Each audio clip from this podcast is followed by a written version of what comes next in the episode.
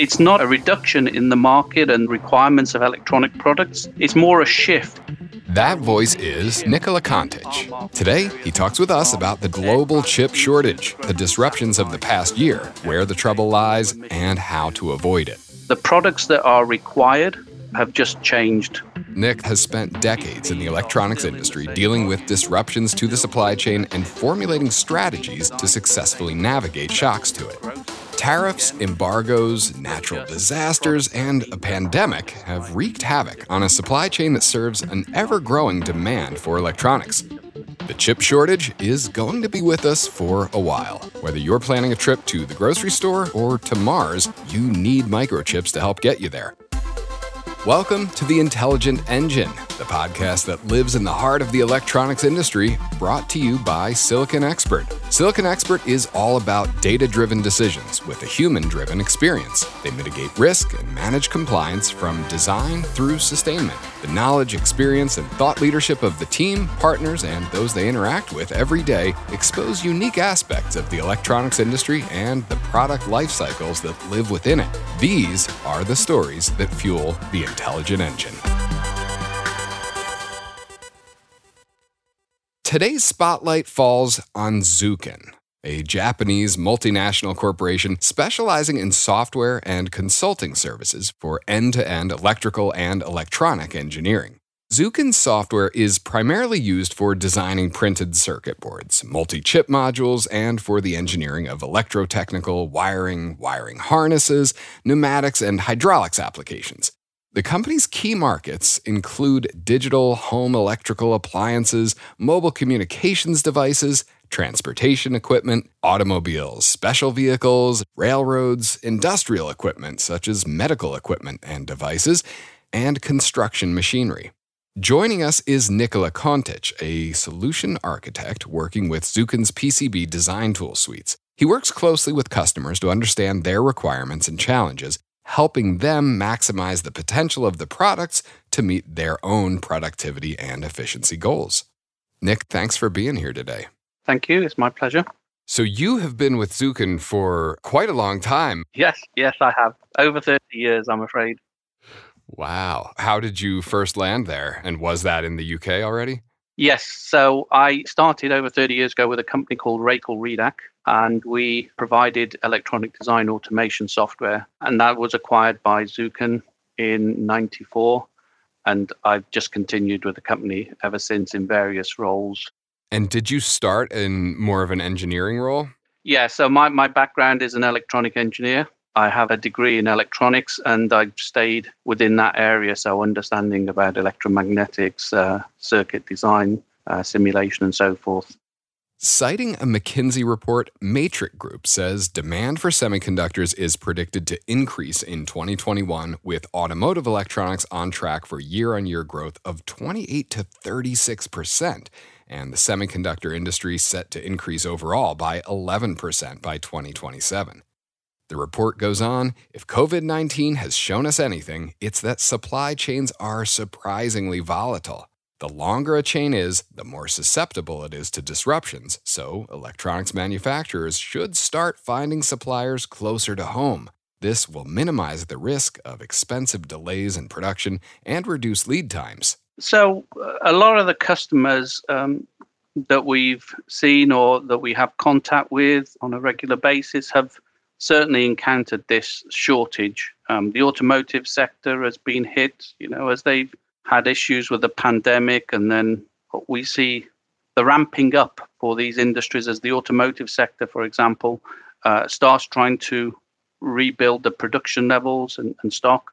Yeah, and the automotive industry is, I think, the most public example of this that most people see in you know the normal consumer media have you noticed differences between automotive suppliers or automotive manufacturers, say in Germany versus Japan versus in the US, in terms of how hard they're hit by this?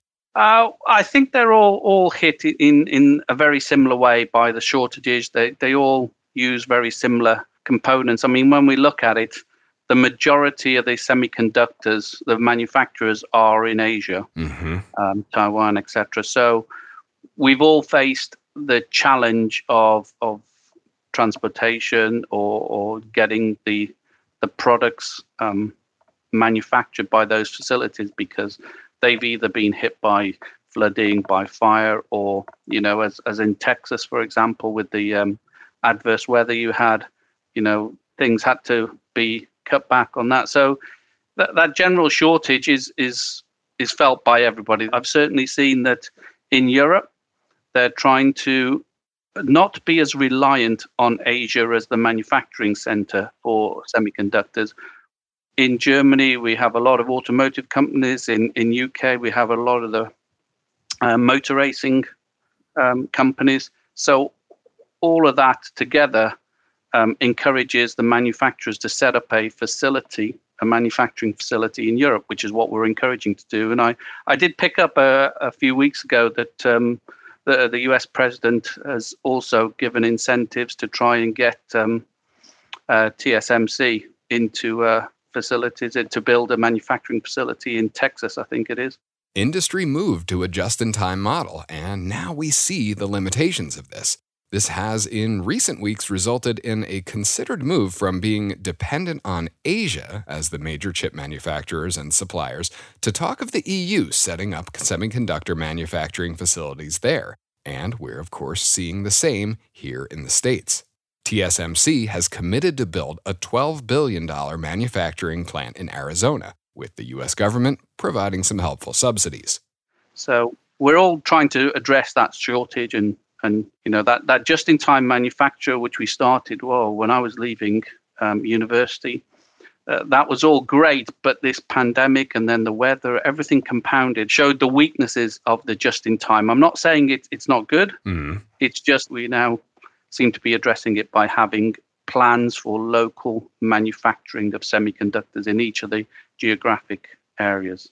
When we think of uh, large scale manufacturing, there's a logical reason for big assembly lines to be in Asia in places where the the labor is so much less expensive than it would be in Europe or the US but you know when we we talk about chip manufacturing the human component of that seems like such a small piece of the puzzle because just because of the the automated nature of the manufacturing itself, it's sort of shocking that all of that has been so concentrated with just a few companies in Asia? Um, there's basically about um, four or five large semiconductor manufacturers in Asia, and that's where the majority of the semiconductors that the world consumes are manufactured. So we, we're very reliant on Asia. Um, we have some smaller ones in, in Europe as well as you have it in America, but it is predominantly, I would say, in the region of 80% is, is in Asia. Does the supply of raw materials factor into why we're so dependent on, on Asia, or, or has it just been sort of that's the way it's always been? you may have touched on a good point there. The raw materials have impacted the, the costs of these particular semiconductors. So um, there is a factor of materials when we talk about raw materials, we're of course talking about more than just silicon. But here's a fun fact about that element. For all the billions of microchips in the world, only around 30,000 tons of silicon is mined each year. That's less than the amount of construction sand produced each hour in the US alone. So, silicon isn't the bottleneck. But with the other raw materials needed for today's chips, we're talking about a $55 billion industry, with Asia playing several key roles. Well, we, we've seen a lot of our customers um, have supply shortages of, of, components, semiconductors. But in, in relation to what they have been building, or, you know, if we talk about um, aerospace, um, of course, people are flying a, a little less now, so um, not so many of these carriers have been purchasing new aircraft. But at, at the same time, it's not a, a, a reduction in the market and, and the requirements of electronic products. It's more a shift with the race on to learn more about Mars and to get more insights and more launches into space, we need more satellites. The defense market has also seen a significant rebound. Now, the products that are required uh, have just changed PCBs are still in the same volume, still interested and still being designed in the same levels with growth uh, again, but just the products that are being done are just slightly for different targets. I also think about a shift of uh, internal combustion engine vehicles to electric vehicles. Two things uh, I want to ask you about there. No, number one, presumably electric vehicles are are requiring even more in in the way of chips, PCBs, and electronic components, but also I, I wonder if you know a company like Tesla has a a supply line philosophy that might be closer to you know an Apple or a Dell than it would be to a General Motors or a, or a Volkswagen. Certainly, the infrastructure you need around you um, is, is different for as we move to more electrification of, of vehicles.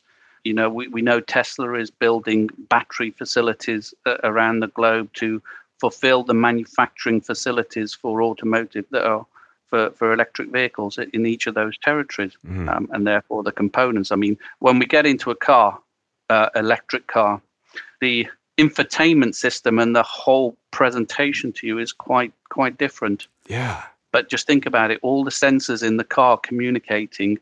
Then, when we're driving at nighttime, all the electronics to do with uh, short and long and medium wave radars, yeah, so lidar, you know, making our driving much more safe. What does what does a project look like for you personally when you're going in and working with a partner?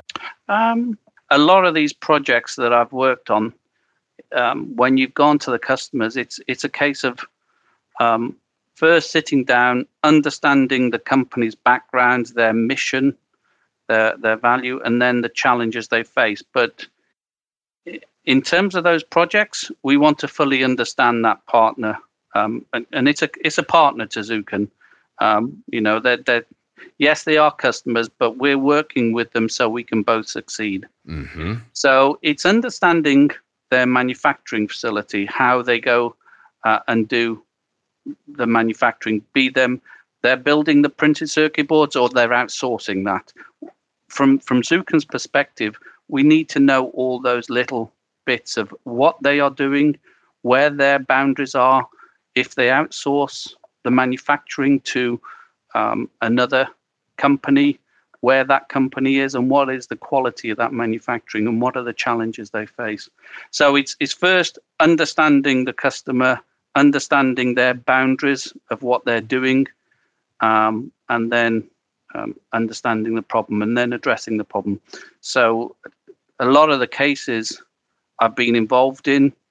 Um, over the last 10 years, there's been a lot of electromagnetic challenges, people needing to consider about signal integrity, needing about power distribution on their printed circuit boards, and what is the impact of it all. Mm-hmm. So, a, a, lot of design intent, a lot of design knowledge goes in. We, we look at a printed circuit board and, and it functions, but there's an awful lot that you need to take into account when you're designing those um, and that and that really is is a, is an art, is a skill that is gradually because of you know this is another interesting topic is the the PCB engineers uh, they are craftsmen. They are artists in their own right when they're routing a PCB um, and these are people who are now getting to the age like myself you know coming up to 10 years off retirement and so forth where we're going to be starting to lose some of this knowledge and experience.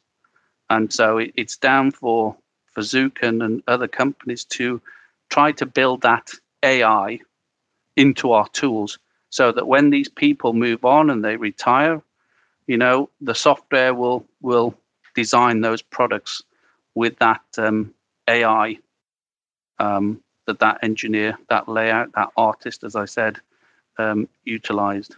There are projects that I'm working on at the moment, and they are research projects based in the UK.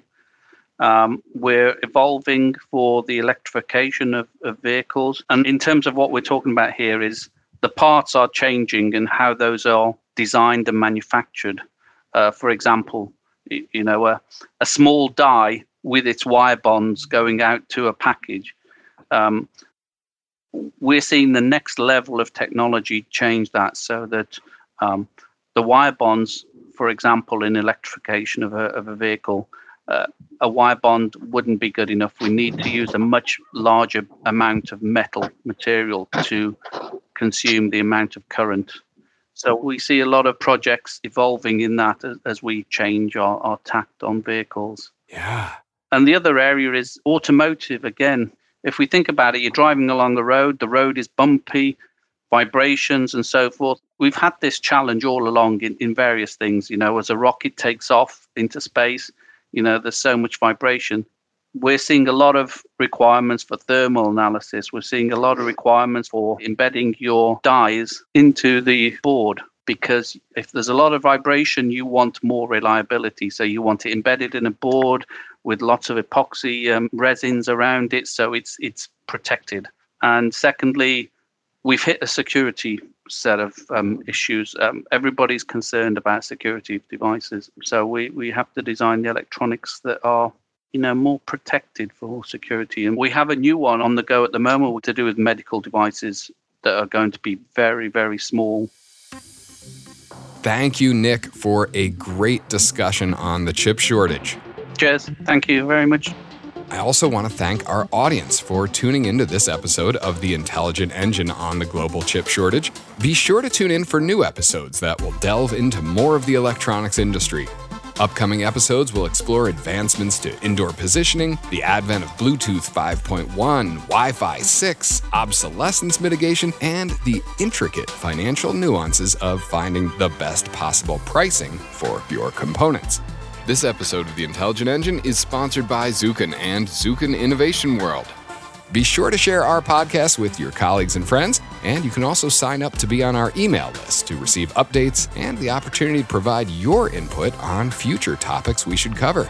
Go to siliconexpert.com slash podcast to sign up. Until next time, keep the data flowing.